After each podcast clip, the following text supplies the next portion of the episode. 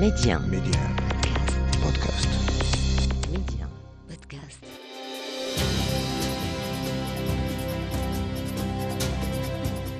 لنبدأ من حيث توقفنا الملحمة التي جاءت بعد مقولة الحسن الثاني الشهيرة كبرها تصغار واسترجاع إقليم وادي الذهب في الرابع عشر من غشت 1979 وإصدار وزارة الداخلية بعد أسبوع من ذلك مرسوما يقضي بإنشاء عمالة وادي الذهب لتتواصل المعركة في أبعادها الأخرى في المحافل الإقليمية والدولية. في السادس والعشرين من يونيو سنة 1981 كنت عندها في آخر أيامي في جريدة الميثاق الوطني قبل التحاقي بميديان في الفتح من سبتمبر أي بعد أزيد من شهر بقليل والتي سبقني إليها الزميل حسن الراشدي الذي كان يعمل في القسم الوطني بالميثاق الوطني والراحل الأستاذ عبد القادر شبيه مسؤول القسم الثقافي بالجريدة وهو الذي اتصل بي ومهد الطريق للالتحاق بإذاعة البحر الأبيض المتوسط بعد مشاورة توجت بلقائي بالمدير العام المؤسس الراحل بيير كازالتا نهاية شهر غشت فكان الاتفاق في النهاية على الالتحاق بالفريق في الفاتح من سبتمبر. وهذه الحلقة من حلقات القضية الوطنية بدأت متابعتها في الميثاق الوطني وواصلتها في ميدي 1. في السادس والعشرين من يونيو سنة 1981 توجه إذن العاهل الراحل الحسن الثاني إلى العاصمة الكينية للمشاركة في قمة نيروبي الثانية لمنظمة الوحدة الإفريقية. وهي القمة التي قام بتغطية أشغالها من نيروبي لميدي 1 الزميل حسن الراشدي في حين كانت آخر تغطيتي ومتابعاتي في الميثاق الوطني.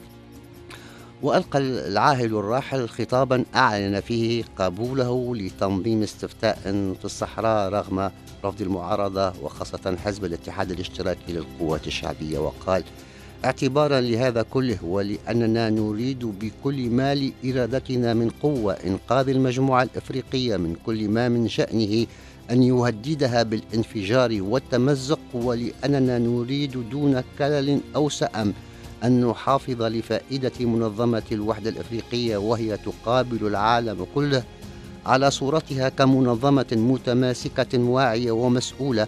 فإننا قررنا أن نأخذ بعين الاعتبار مسطرة استفتاء مراقب تراعي شروطه التطبيقية في آن واحد.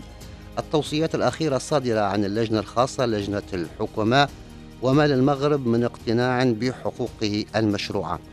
ورحبت القمة بذلك وقررت إنشاء لجنة تنفيذية مؤلفة من غينيا وكينيا ومالي ونيجيريا وسيراليون والسودان وتنزانيا.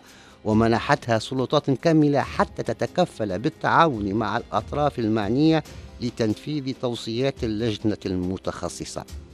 وفي رسالة موجهة إلى الرئيس الكيني دانيال أراب موي الرئيس الدوري لمنظمة الوحدة الأفريقية قال الحسن الثاني بناء على ما أكدناه للجنة فإننا لن ندخر وسعا لتسهيل القيام في إطار السيادة المغربية بالاستفتاء المنصوص عليه والذي من شأنه أن يقر عودة السلام إلى منطقة الصحراء. وفي رده على أسئلة لجنة المتابعة قال إن المغرب مستعد لقبول وقف إطلاق النار ويرفض الدخول في مفاوضات مباشرة مع جبهة البوليساريو ويطالب بدلا من ذلك بإجراء مفاوضات مع الجزائر وموريتانيا باعتبارهما أطرافا في النزاع. كما عبر عن رفضه المطلق إقامة إدارة مؤقتة تابعة لهيئة الأمم المتحدة في الصحراء لأن ذلك سيقر الفراغ وخاطبهم كما قلت لكم من قبل على سبيل المزاح أنه إذا كانت هناك إدارة مؤقتة وربما هنا لابد من إصدار الأحكام باسم الناس. فهل ستصدر باسم زميلي العزيز أراب موي الرئيس الكيني أم ستصدر باسم الأمين العام كوجو إذن كوجو الأمين العام آنذاك لمنظمة الوحدة الأفريقية والذي ارتبط اسمه بمناورة إقحام البوليساريو في المنظمة الإفريقية تحت مسمى الجمهورية الصحراوية في قمة أديس أبابا عام 1982 التي كنت حاضرا فيها وتطرقت في حلقة سابقة لما جرى فيها. وتابع الحسن الثاني في مداخلته بأي عملة سيكون التعامل. وطابع البريد لابد أنه سيحمل صورة معينة. وبعدما استمعت اللجنة التنفيذية إلى جميع الأطراف قررت إجراء استفتاء عام وحر في الصحراء ووقف إطلاق النار وأن يكون من حق جميع الصحراويين الواردة أسمائهم في الإحصاء الذي أجرته السلطات الإسبانية عام 1974 والذين بلغوا سن الثامنة عشر فأكثر حق التصويت في الاستفتاء. وتابعت كل هذه التطورات المرتبطة بالقضية الوطنية وتفاعلات قمة نيروبي على أعمدة الميثاق الوطني.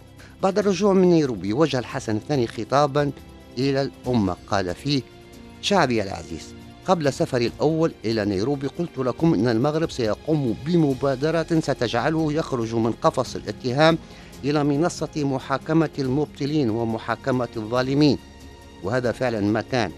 سافرنا إلى نيروبي وقلنا ما قلنا وحللنا ما حللنا فخرجنا من قفص الاتهام إلى منصة القول والإثبات والمبادرة.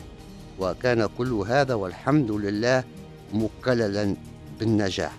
وتناول بالتحليل نص القرار وقال حينما نأخذ بنوده واحدا واحدا وروحه نرى أن منطوقه ومفهومه يحترمان اولا تمام الاحترام سيادتنا وكرامتنا وثانيا كل منهما يرمي إلى إحقاق الحق وأبطال الباطل وما الحق إلا بجانبنا وما الباطل إلا بجانب خصومنا. وفي ختام هذا الخطاب قال الحسن الثاني كلمة لها الكثير من المعاني لا تزال حاضرة الآن بقوة. إن الدول والأمم الأصيلة التي تستحق أن تسمي نفسها دولة لا يمكن أن تعيش في مستقبلها على الضغينة والحقد والنكاية. وأقول بكيفية خاصة لجيراننا الجزائريين إذا أردتم أن تكونوا في مستوى بلد له مليون شهيد وجعل من معالم طريقه الحرب التي خاضها ضد الفرنسيين وانتصر فيها. وإذا أردتم أن تكونوا أبناء أولئك الشهداء والمقاومين فعليكم أن تنظروا مثلنا للمستقبل وأن تنظروا إليه بدون نكاية ولا إحساس من المؤاخذة ولا أمل في الانتقام. الدول والشعوب هي التي تنظر إلى المستقبل والتي تبني لتعيش لا تبني لتبقى دائما تبكي على الأطلال. ولو كانت تلك الأطلال أحلاما واهية باطلة. وإلى لقاء قادم.